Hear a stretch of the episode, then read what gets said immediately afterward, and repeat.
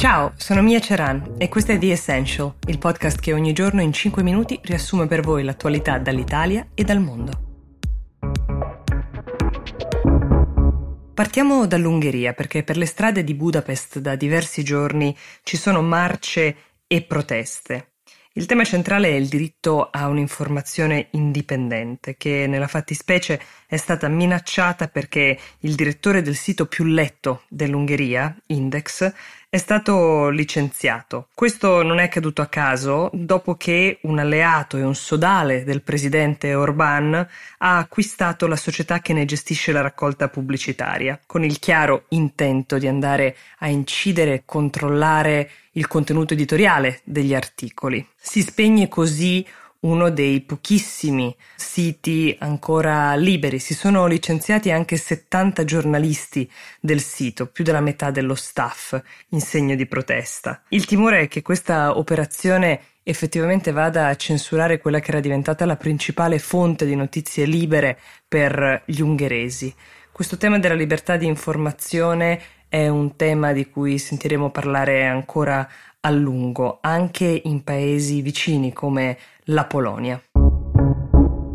E a cosa serve una stampa libera ce lo ricorda quello che sta accadendo negli Stati Uniti, in particolare a Portland, ma non solo, perché a Portland, come vi abbiamo raccontato, le proteste vanno avanti da oltre 50 giorni, sono nate, lo ricordiamo, dalla morte del cittadino afroamericano George Floyd.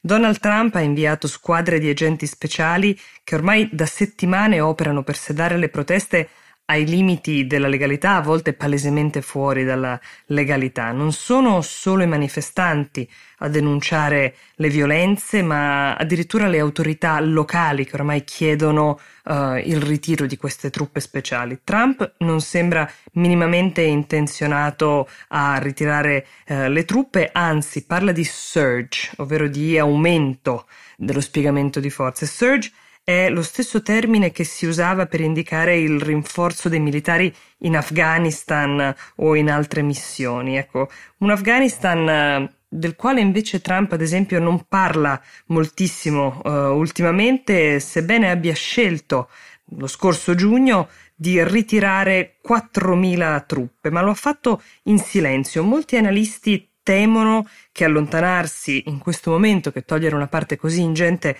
delle truppe possa far rialzare la testa al terrorismo talebano. Ma Trump non ha intenzione di aprire il dialogo sul tema, di aprire un confronto sostanzialmente, ed è molto chiaro, proprio per queste scelte, che ha deciso di giocarsi la sua partita elettorale interamente sul suolo americano.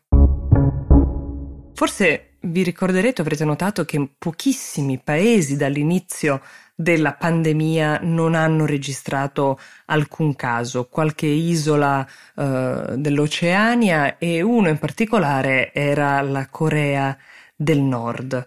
Ovviamente il dubbio uh, sorgeva spontaneo, non c'erano casi o non c'erano casi di cui il governo avesse intenzione di far sapere qualcosa? Bene, eh, si è verificato, a quanto pare, perché poi le informazioni sono comunque ancora frammentarie e non definitive, il primo caso di coronavirus. Molti si sono interrogati sulla possibilità che un paese così vicino alla Cina e con tali rapporti con la Cina potesse non aver avuto nemmeno un caso, però in un regime ovviamente non è possibile avere uh, dei dati controllati, gli unici dati sono quelli ufficiali e stando proprio a questi dati ufficiali forniti dall'agenzia governativa KCNA, il sospetto caso di coronavirus, così lo definiscono sospetto, riguarda un uomo che anni fa sarebbe scappato in Corea del Sud e rientrato nel paese ultimamente di nascosto.